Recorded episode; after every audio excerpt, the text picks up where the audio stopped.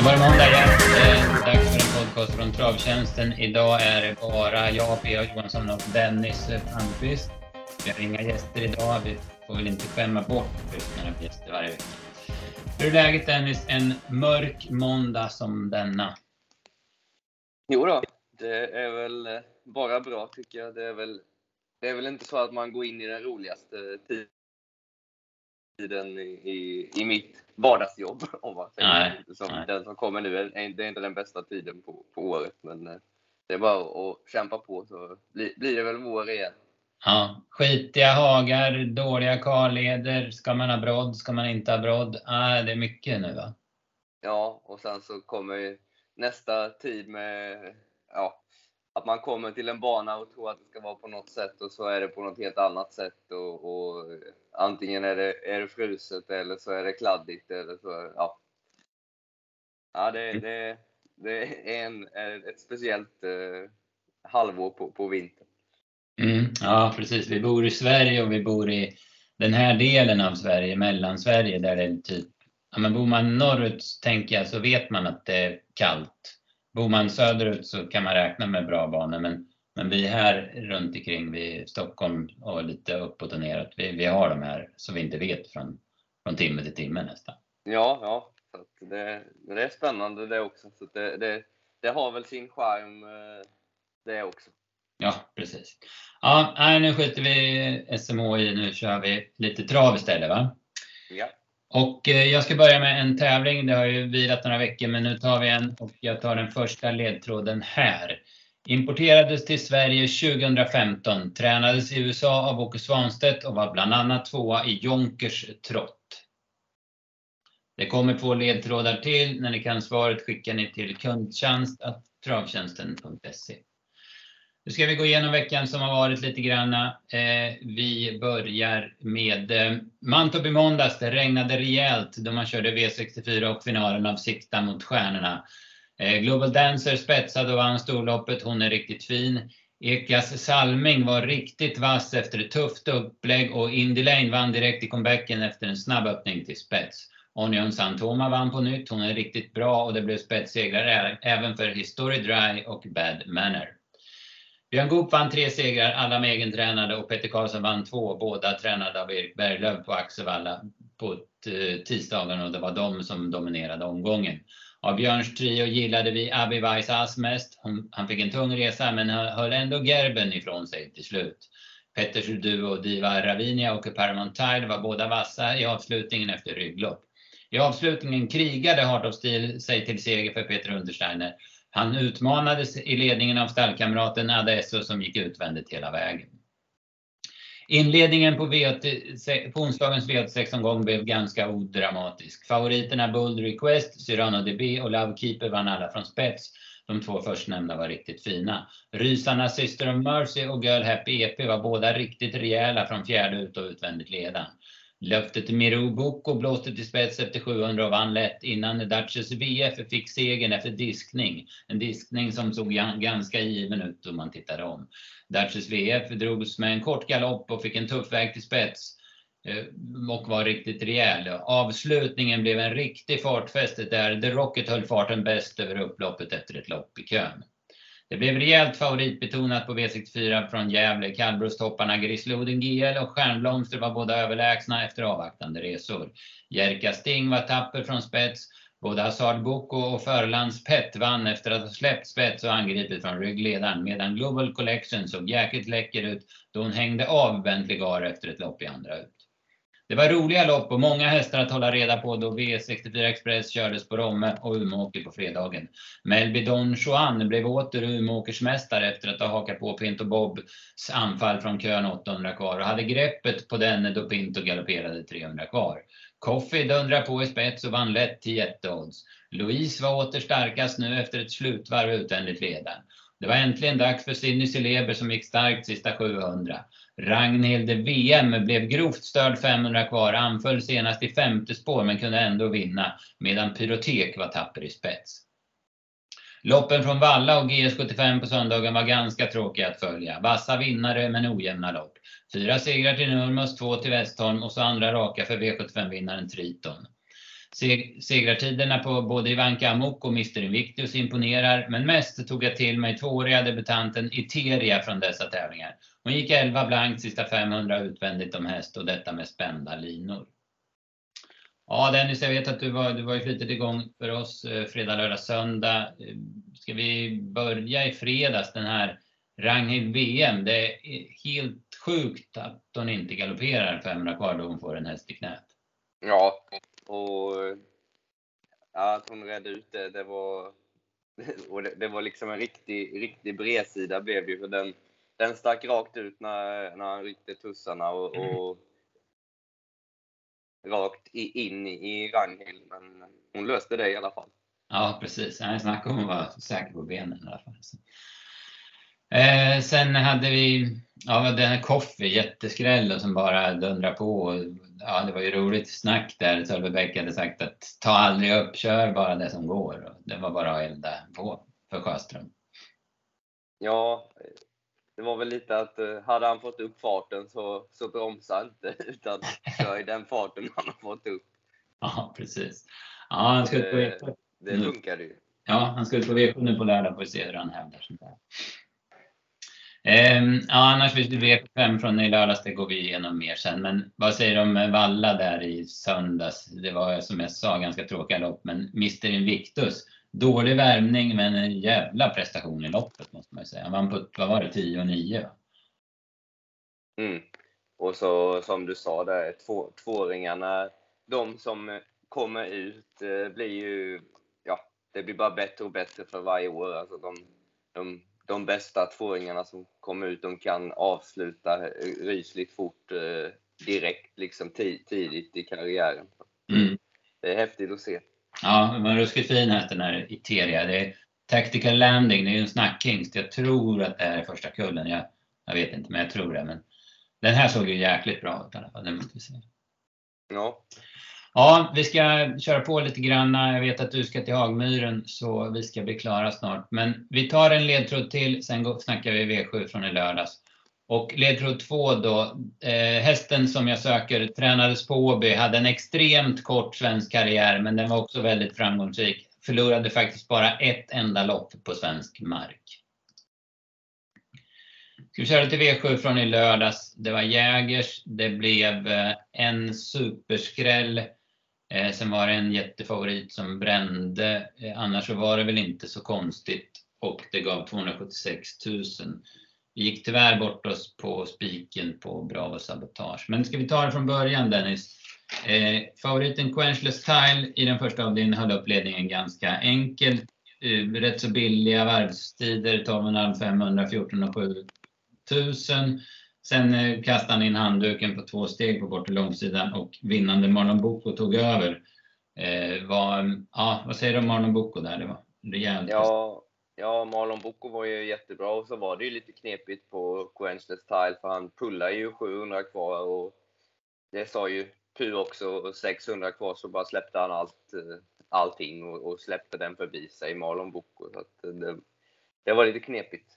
Mm. Nej, men han sa väl det mellan raderna, att, för han sa någonting om att han myglade. Han sa väl det att han bjöd inte till, va? Det var väl egentligen det han ville ha sagt, va? Ja, men det var just konstigt att han liksom, när de blir omsprungna så är det ju gärna att de liksom ger sig, eller vad man ska säga, att de, då är loppet färdigt. Men han kom ju tillbaka och var 4 ändå. Mm. Knepigt hela grejen. Ja, men det håller med. Det är knepigt prestation. Vinnaren är bra, han har lite speciell stil, men han hackar undan på ett bra sätt och såg inte tom i mål ut heller. Det bakom Rampant löste det sig bra för efter ett invändigt lopp. Han följde bra med Valden och Hot. Fortnite tycker jag gick rätt så bra. Jag fick ju visserligen ett bra rygglopp, men spurtade bra. Mm. Det var väl första utan skor där, om jag hörde rätt på Jeppe. Man ser ju inte alla danska, men om det lät på han så hade han aldrig gått så förut. Det verkar vara så, ja, precis. Sen hade vi Heartbeat Julie, sköt till bra. Jag hade 10,5 sista 4 på henne, och så satt väl Thorondor fast med en hel del sparat, va? Mm. Så kan vi sammanfatta den första avdelningen. Den andra avdelningen kom jättesmällen. Storlopp, 3 volter. Det är inte ovanligt att det smäller. Nu blev det 0,67%-aren Listas Marion som vann till vinnaråt 64 och 98. Och ja, när de svängde in på upploppet så var hon bara bäst. Hon bara blåste förbi dem längst ut i banan. Ja, det såg ju ut som en jobbig uppgift med bakspår på tillägg och så här, men det smäller ofta i de här loppen, känns det som. Mm, ja men så är det. Alltså hon har en dålig, det var mycket, det liksom, när man tittar på det här loppet så var det mycket som hände Listas Marion. Hon har en dålig startrygg i EA, Magnus går ut direkt, men sen, och då smiter A Perfect Trick om på insidan och sen inser han att det går inte att sitta typ 7-8 på utvändigt, så går han ner igen och hamnar bakom Johnny Takters styrning. Men det gör ju sen att det löser sig när Curie går ut i tredje spår och stannar. Då är han helt plötsligt loss medan A Perfect Trick fortsätter in i rågen och det aldrig löser sig för henne. Så det är spännande hur ett felbeslut i första sväng kan bli så rätt 700 kvar. Ja, det gäller att ha... Man vinner inte till den procenten på V7 utan att ha lite klaff på vägen i alla fall. Att det löser sig som det ska. Ja, verkligen. Nu spurtade de jättebra. 10-8 sista 8 på henne. Seventh Heaven, vår vinnare i loppet, gjorde det bra. Det var dödens först. Eller dödens utvändigt utan rygg. Den spurtade hon ju bra men var chanslös mot Listas Marion. Däremot betrodda Mantorp, de blev väl knapp favorit innan det var färdigt på V75. Hon vek sig från spets, det var ingen superprestation kan jag tycka. Nej. Många hästar där, någon satt fast, det var väl Rapunzel och Marabou Brodda. Den tänker jag följa framöver, jag tycker det är en snygg häst. Jag vill ha den i spets framöver så får vi se. Ja. V75 3, där växte Concrew allt mer fram som en given vinnare och han var också ensam på plan sedan han funkat väldigt bra från start och plus till Stefan Persson hur han lyfte iväg och fick honom att öppna väldigt fort också. Ja, jag valde ju att spika honom på slutspelet och så det publicerar man ju 15.50 systemet ungefär och 5-6 minuter efter jag hade gjort det så gjorde de ju intervju med Stefan efter han hade värmt. Så säger han, det blir nog jäkligt svårt att öppna någonting från springspår. Ja. Då blev man lite bakrädd på sin spik. Men han löste ju det till loppet och han var ju helt överlägsen. Ja, precis. Han ser lite klumpig och lite halvtråkig ut och han tävlar med skor som vid segern på Åby i näst senaste starten. Men precis som när han vann på Halmstad i somras så gick han ju bara fota runt om nu och då är det ett jäkla klipp i honom. Och, men han var ju helt i en klass för sig. Det var inte det bästa loppet ska jag säga, men han var ju alltså ensam på plan. Ja, det är en väldigt bra klass 2-häst som ju, han duger ju i en final också från något vettigt läge, hur bra som helst. Ja, men det var väl andrahandsfavoriten Smile Silvio fick en tung resa men han var i slagen 700 kvar så det var väl knappast att det stod rätt till där. Däremot så noterade jag nummer 10 Come Along. Den har jag jättedålig koll på sen tidigare men den såg i alla fall fin ut och förutom Concrew var det den som såg bäst ut över mål tyckte jag så att jag noterar den i alla fall. Ja, jag tror att Steady Victory gick ganska bra också som väldigt lite spelare. Sen V75-4 där vann favoriten Cash Keeper lätt ifrån spets. Det blev ett väldigt intetsägande lopp där. Men vi ska snacka om Under Armour som ströks officiellt var det vi 9:10 på lördagen. Men vi noterade ju att ryktena började komma någon gång efter lunch på fredagen om att han skulle strykas och vi har även fått det har även lyssnare på vår podd som har hört av sig och ville veta vad vi tycker och tänker om det här. Men du Dennis som är liksom inne i det här, du kan väl berätta hur det funkar när man stryker en häst. Det är ganska old school. Ja, det är ju som systemet är nu så är det ju att man måste ringa till sekretariatet eller någon på banan i alla fall som tar emot strykningen, och sen ska de då egentligen ringa upp och dubbelkolla så att det är rätt att det är rätt person som har strykit, och att det är en strykning som ska vara helt enkelt. Mm. Sen rapporterar man sen till ATG eller hur gör jag tror de på banan lägger in det i det så kallade sportsystemet, alltså svenskt travsportsystem, och då går det automatiskt till ATG också. Att de systemen hänger liksom ihop. Alltså vi är inte ute efter att hänga Joakim Löfgren eller något, för man förstår ju att han måste kommunicera ut det här till hästens ägare och så vidare innan, så inte de går in på ATG och så kollar hur mycket deras häst är spelad och den är struken. Så att, ja men absolut. Men däremot så pratade ju vi om att varför kan man inte stryka med sitt inlogg i sportsystemet med BankID eller hur man nu gör. För som du berättade, det är andra grejer som man kan fixa med BankID så att säga. Ja, man fixar ju allting annat på sitt inlogg egentligen. Anmälan och balansändringar och vaccinationer och fylla i om någon häst har blivit vallack och så vidare. Att de två grejerna man inte kan göra är att stryka eller ta in eller ut hästar på sin träningslista. Det kan man inte göra via BankID. Nej, precis. Alltså man borde ju kunna stryka när som helst med BankID och sen på något vis att det automatiseras ut i spel. Ja, för nu blir det ju den här fördröjningen, för att det är klart att det kan inte sitta någon människa och jobba på Jägersro på fredagskvällen, så funkar det inte heller. De har ju vanliga arbetstider om man säger så. Och då har ju Löfgren strukit så fort det kom dit någon på lördag morgon. Mm. Såklart.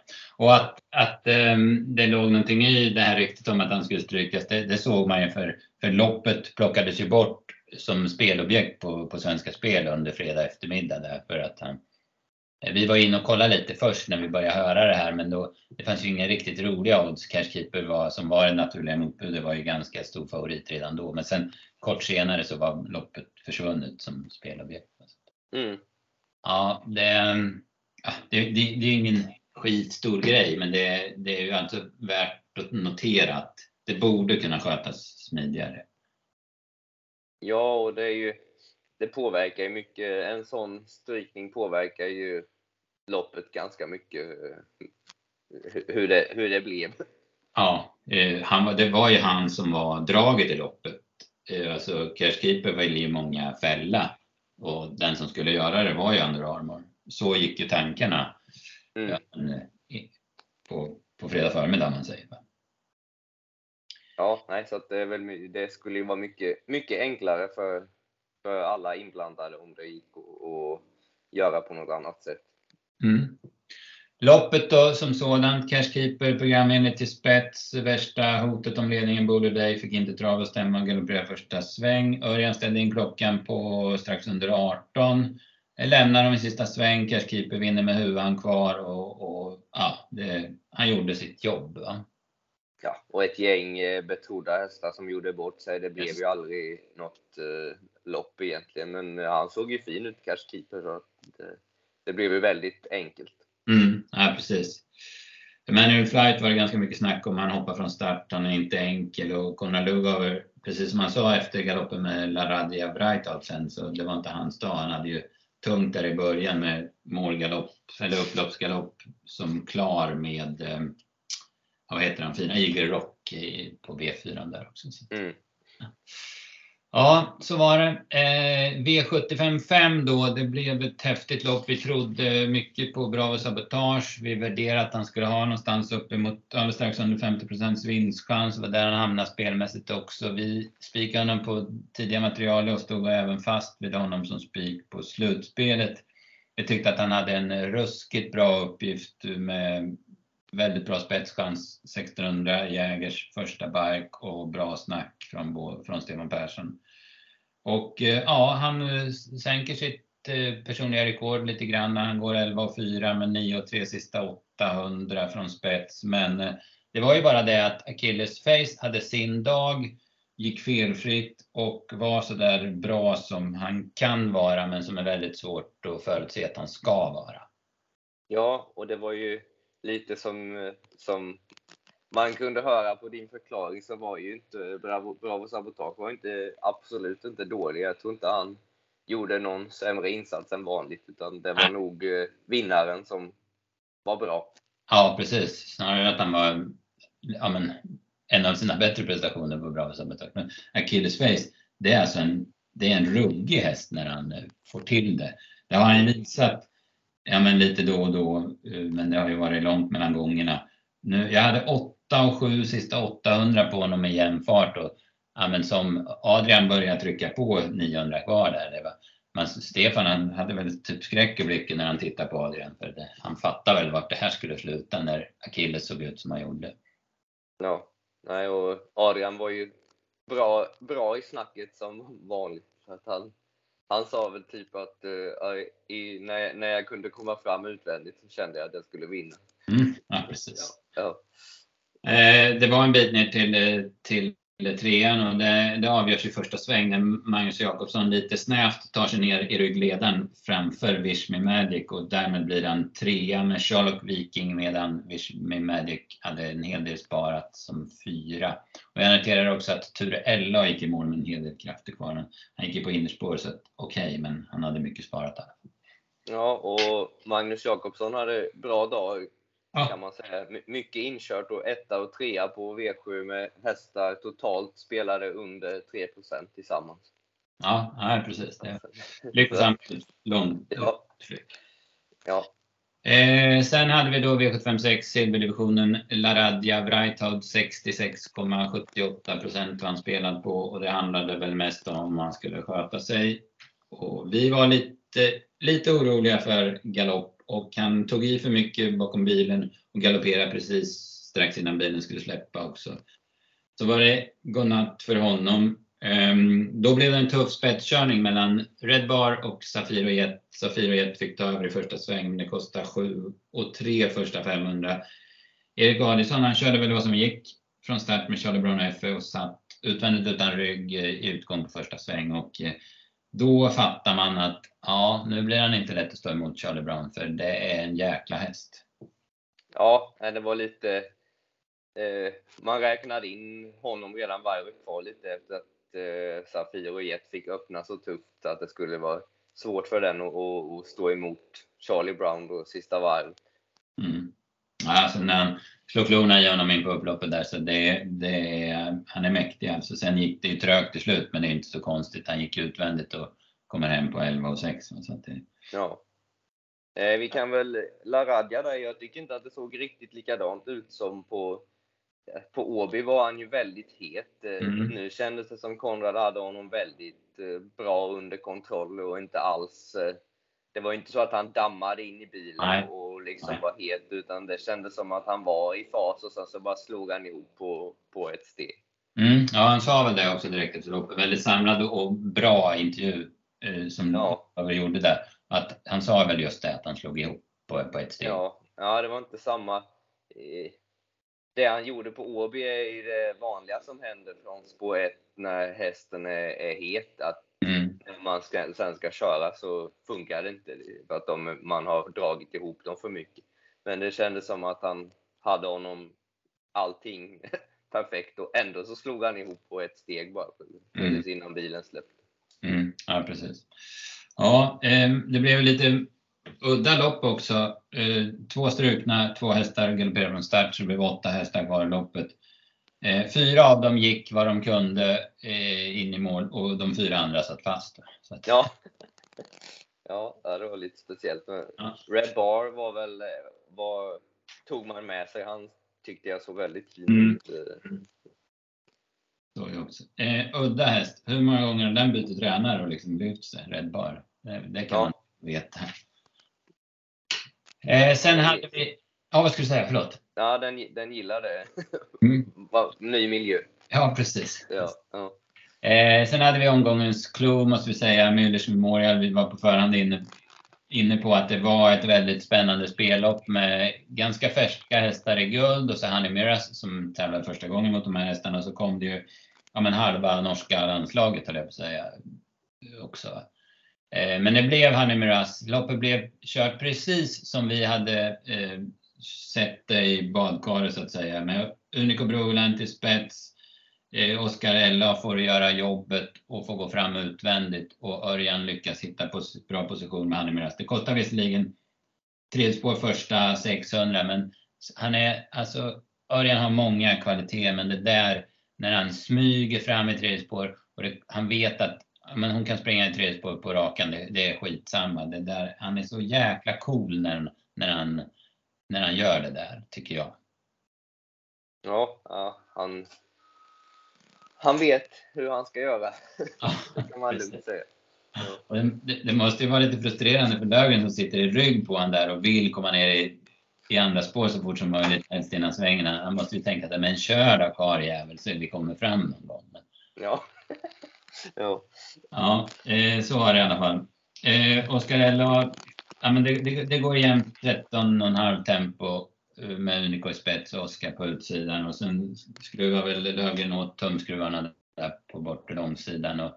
Och gör så att ingen kan ta något bakifrån. Så Örjan kan sitta kvar med Hanni Miras till 250 kvar. Och sen när han drar norsken där så visar han ju Lejonklon och slår sig förbi Unico Broland. Jag tycker Unico Broland, han var favorit i loppet. Men jag hade ingen jättetro på honom, måste jag säga. Jag trodde att Oskar Ella skulle slå honom från dödens. Det gjorde han inte, men det var ju tajt i mål. Men han orkade inte stå emot Hanni Miras eftersom Oskar hade masserat honom.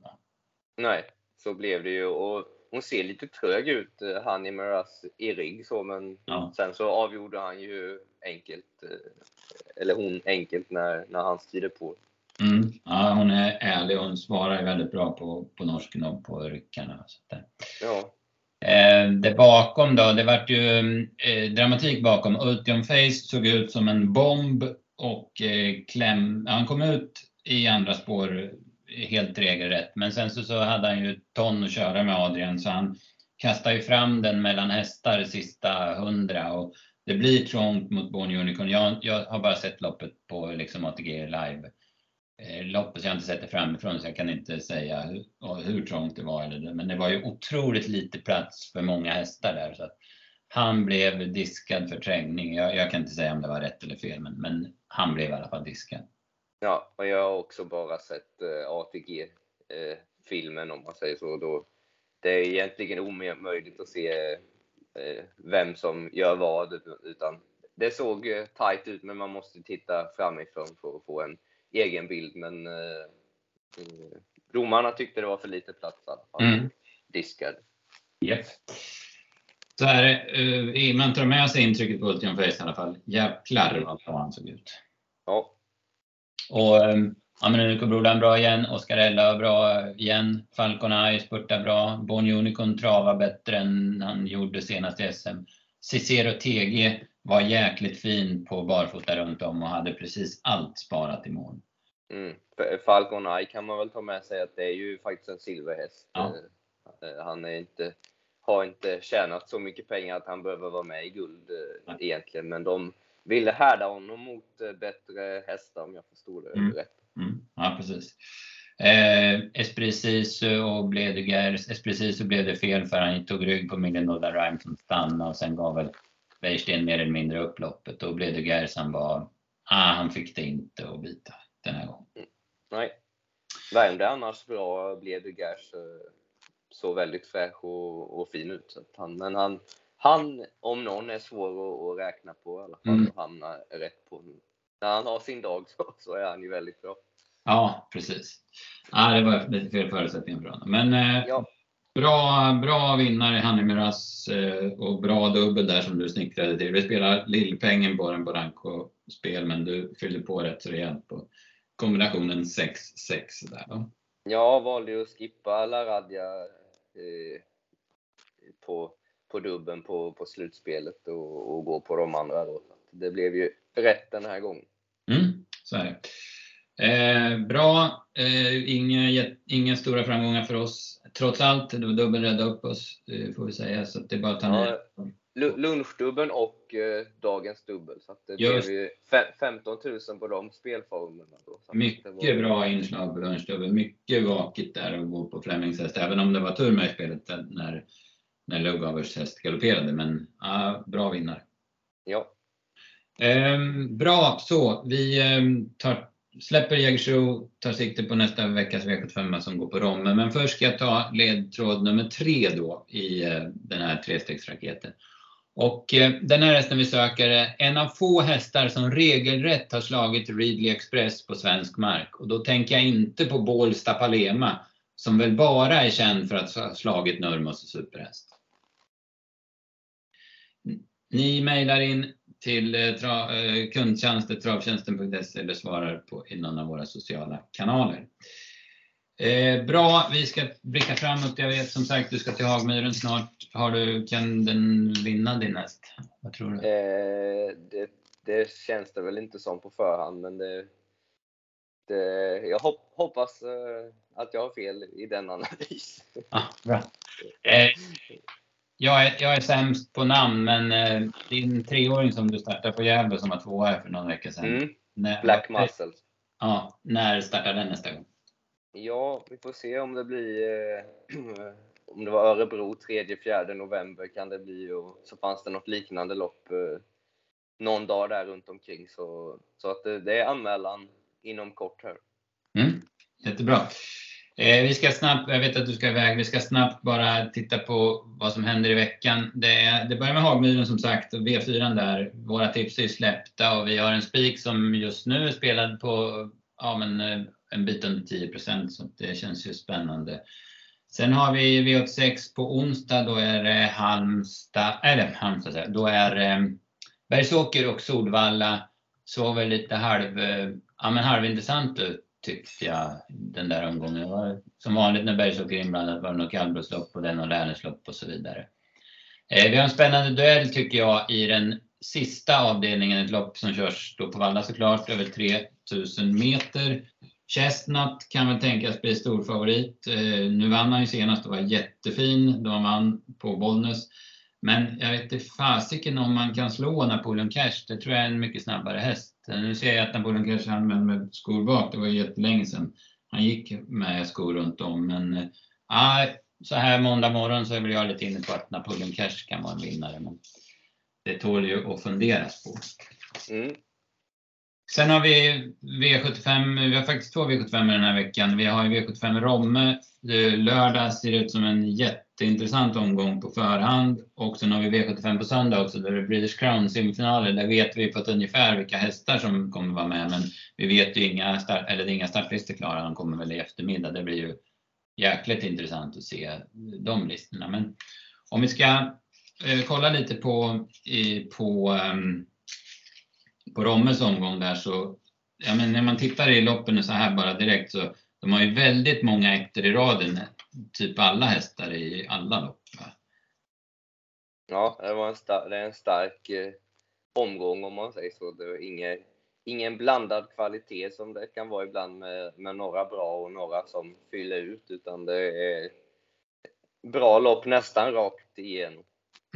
Grislodden GL kommer ut igen här. Han vann ju i torsdags på Gävle. Och nu har han ju 2 raka väldigt meriterande segrar. Björn Goop kör den här gången. Det är väl nästan lite fusk kan man tycka med Goop på den hästen. Men han möter lilla krigaren Todin där. Den har ju slagit sig in i norska eliten. Men så att det blir lite spännande i alla fall. Sen noterade jag jag måste säga ett märkligt guldlopp. Otroligt. Det är liksom. Ja, men vart är profilen här, jag vill säga. Det är väl Global Bad Manor, men han såg inte bra ut på Solänget och galopperade efter 500 meter. Sen har vi Seismic Wave som inte har sett bra ut i år. Sen har vi Clickbait som var jättetrött, visserligen utvändigt ledaren. Eller framför fick gå i spåren på Axelvalla. Och så har vi bakspår på Missel som har satt bomfast i SDL-Open-finalen där. Men Hazard Bocco var fin när han vann comebacken. Snowstorm vann från dödens på rätt. Men det här var ett lopp som man får fundera lite på. Det måste jag säga. Ja, och man kan väl säga, det var inte här du hade sett alla ettorna i det här landet. Nej, här var det inte typ inga ettorna. Så. Ja, spännande. Ja, det var en stökig gulddivision. För att det är ju spelmässigt ett roligt lopp. Ja, det måste man säga. Det är inte givet. Det kommer inte bli någon med 60% eller där i alla fall. Det tror jag inte. Nej. Ja, men det är V75 på Romme på fredag. Eller vi släpper de tipsen på fredag. Och det känns som en, som alltid ska man nästan kunna säga, när V75 går på Romme, en jätteintressant omgång. Jo. Mm. Bra Dennis, nu tror jag vi har gått igenom det som behövdes till den här podden. Så bra snack där, att du redogjorde för hur det funkar med strykning och så vidare. Så tar vi tag i tipserna och kör på. Ja, vi kan väl nämna söndagen där som du sa, att det är V75 och det är ju Breeders' Crown semifinaler. Det brukar vara en väldigt bra tävlingsdag. Mm, väldigt, mycket bra. Det är ju hästar som har kvalat dit under hela året och som ska tampas om 12 finaler i varje klass, och de går på Eskilstuna den 13 november sedan, om två veckor efter försöket. Ja. Bra Dennis, då tackar vi så mycket och hoppas ni haft en god lyssning, och häng på oss, svara på vår tävling. Det är 150 kronor i kredit för att köpa tips för. Ja. Och så får du får tweeta ut en ursäkt där vid 14-tiden när min häst har vunnit något spets. Ja. Jag ska hålla koll. Ja, jättebra. Tack så mycket. Tack till alla er som har lyssnat, och tack Dennis. Ja, tack.